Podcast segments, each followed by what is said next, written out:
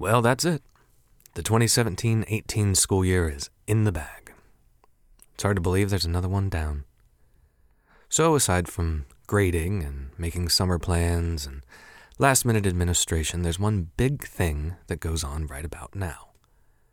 The event the entire last four or however many years have been leading up to.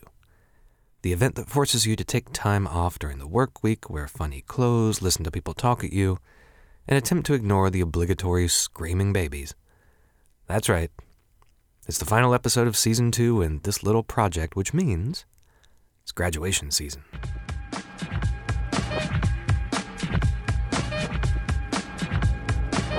I'm Dr. Ryan Straight, Assistant Professor of Educational Technology at the University of Arizona, and this is The New Professor.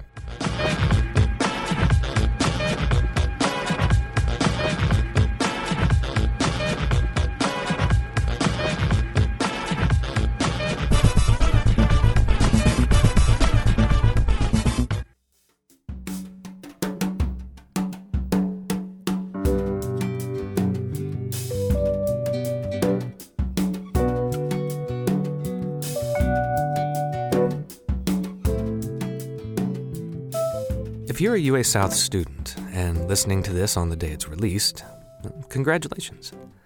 It's commencement day. If you're listening to it afterwards, I'm not sure why, but thank you anyway.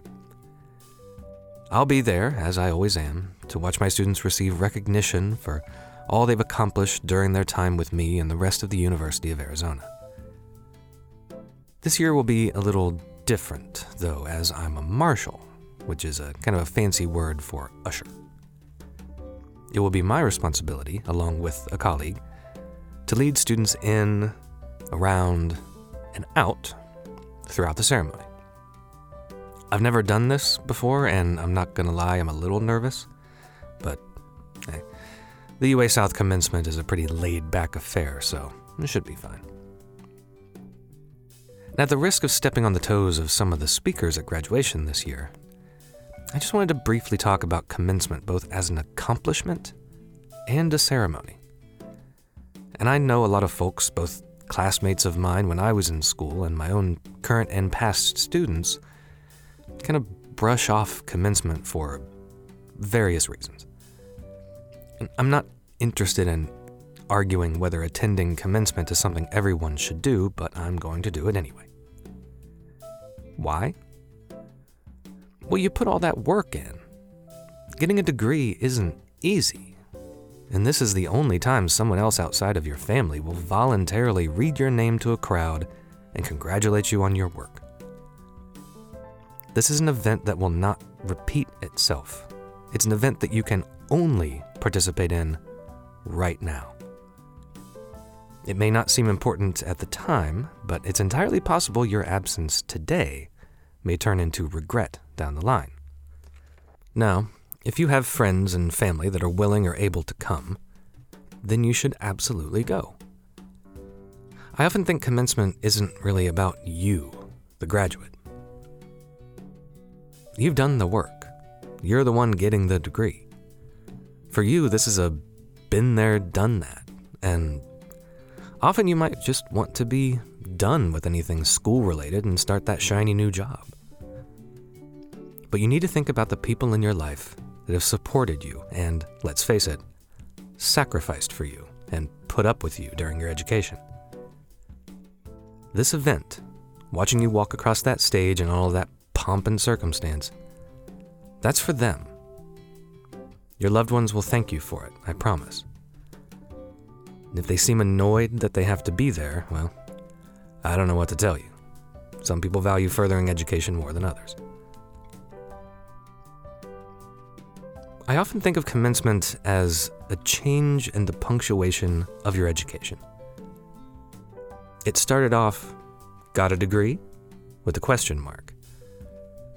And the flipping of the tassel turns that question mark into an exclamation point. Got a degree. And sure, it's just a piece of paper, but it symbolizes everything you've done, all you know, and how much you've grown over the past however many years. And that's huge. Think back to the person you were when you started your undergraduate degree and compare it to the person you've become at its completion. That is important. Now, did you know that holding a bachelor's degree makes you 14% more likely simply to be employed compared to having a high school diploma? That's generally speaking. For women, it's 22%. And that's just simple employment. If we're talking lifelong earnings, to quote the Social Security Administration, men with bachelor's degrees earn approximately $900,000 more in median lifetime earnings than high school graduates. Women with bachelor's degrees earn about $630,000 more, which is another conversation altogether. Bump that up to a graduate degree and it becomes 1.5 million and 1.1 million respectively. See, beyond the skills you develop, beyond the learning for the sake of learning, beyond wanting to make a better life for you and your family, graduating gets you some serious dough. It's just another reason to walk. Anyway, I have a commencement to prepare for, and so should you. So I'll end with this graduation is a milestone a tremendous accomplishment, and one that won't and can't be repeated unless you go on to graduate school. And even then, it's not really the same thing. So, walk. Walk for you, walk for your loved ones, and walk for those who will ask you later in life Did you attend your graduation? And you can emphatically say, Yes, I did, and it was awesome. So, congratulations again, graduates. I, we, are proud of you. And that's a wrap on this season of The New Professor. Short and sweet this time. So, like I said before, we will be returning, well, I will be returning in August.